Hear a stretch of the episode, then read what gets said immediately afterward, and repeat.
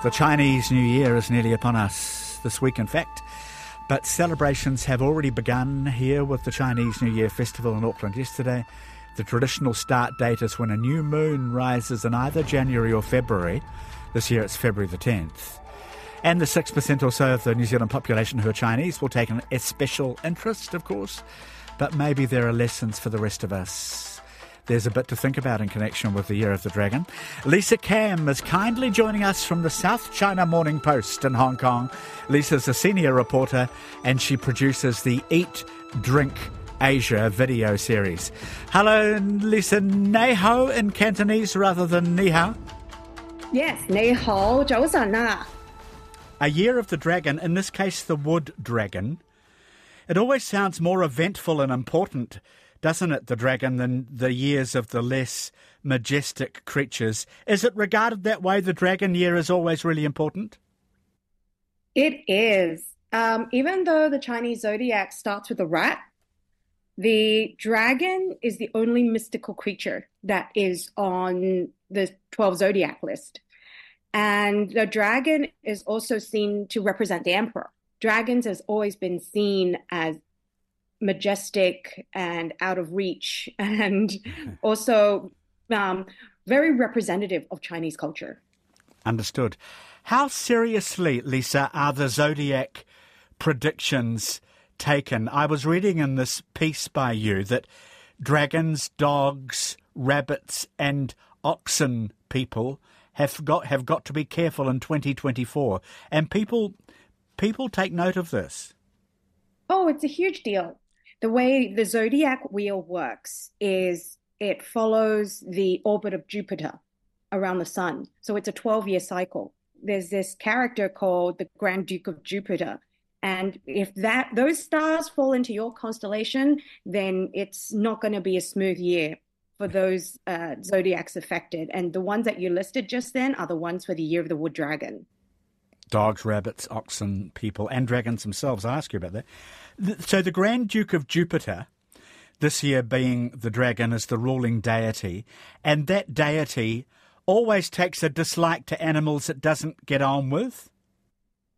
More or less on that vein, but also it doesn't like its own sign. So each year, if that's your own sign, um, it means it creates a lot of jealousy for some reason. So uh, conflict and um, uh, kind of like social networking would always be affected if it is your year on the zodiac sign. So dragons this year, rabbits last year. Okay. And are they always grand dukes, these important celestial creatures? Is there ever a grand duchess? No, I mean, we're talking about, you know, millennia over worth of tradition where it's still very patriarchal. So, yes, it's always the Grand Duke that you offend. Who's going to have a stellar year this year? I mean, there always seem to be pluses and minuses.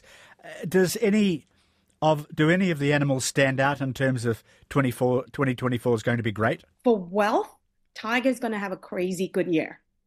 Great. And um, for romance, pigs are going to have a very good year.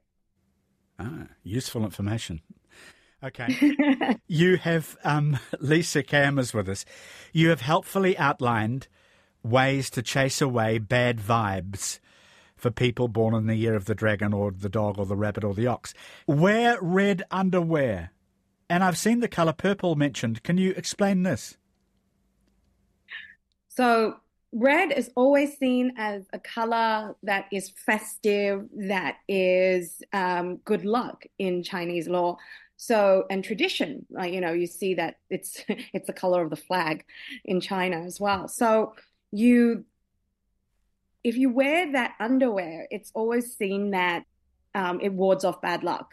Some people, um, I remember from watching movies when I was a child, talk about when they're going to a particularly spooky place that they feel have bad vibes, would wear one, would wear red underwear to ward off bad spirits and bad juju.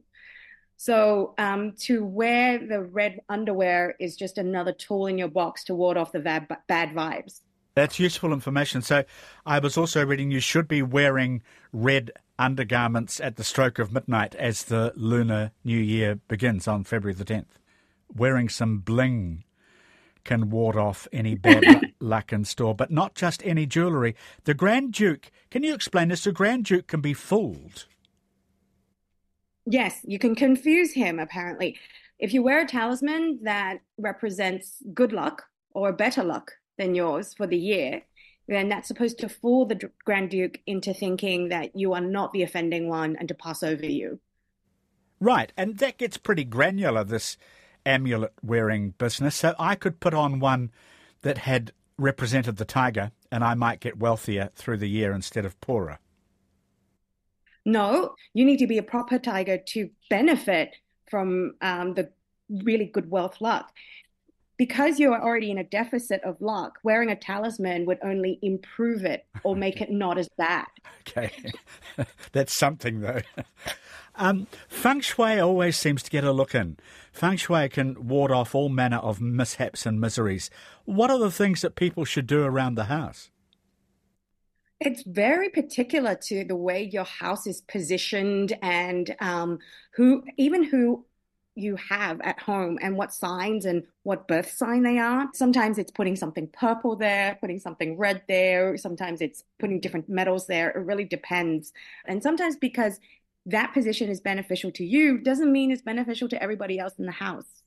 So um, I would say best interpret it from the Lunar New Year books. And if you get confused, you might have to spend a little bit of money to get a Feng Shui master in if you believe in it. Yeah, we probably have Feng Shui masters in New Zealand. I've just never met one.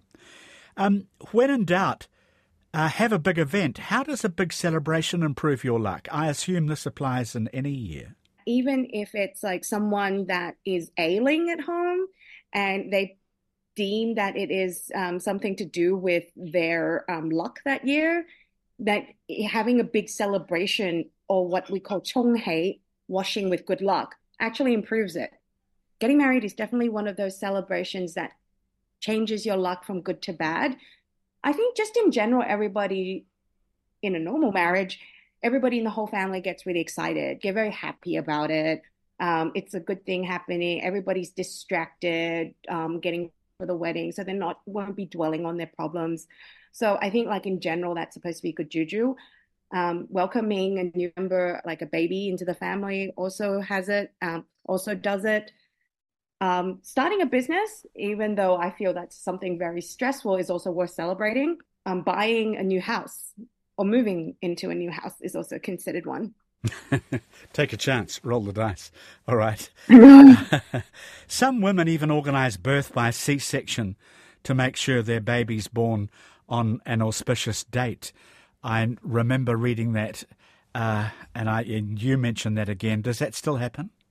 Oh, this happens on the regular in Hong Kong and China. I gotta say, um, I think it just it's a sign of love and devotion from um, Chinese parents. I guess they just want to start their child on the right foot in every possible way, and one of the things is being born under auspicious stars.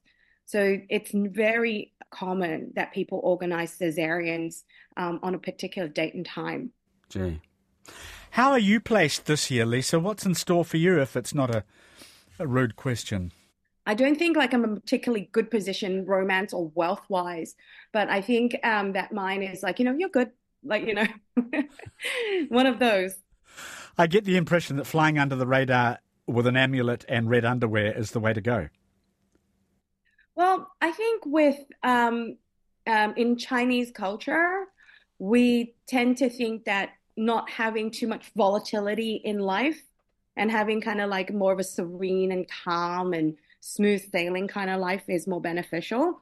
So to you know, oh, to be able to just get on with your day. Um, have um, warm bed to sleep in, have a full belly is already really great. Um, so, like, you know, yes, I'm flying under the radar unnoticed and doing my thing is actually a blessing.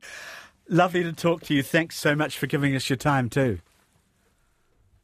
Thanks very much for the opportunity. Lisa Cam in Hong Kong.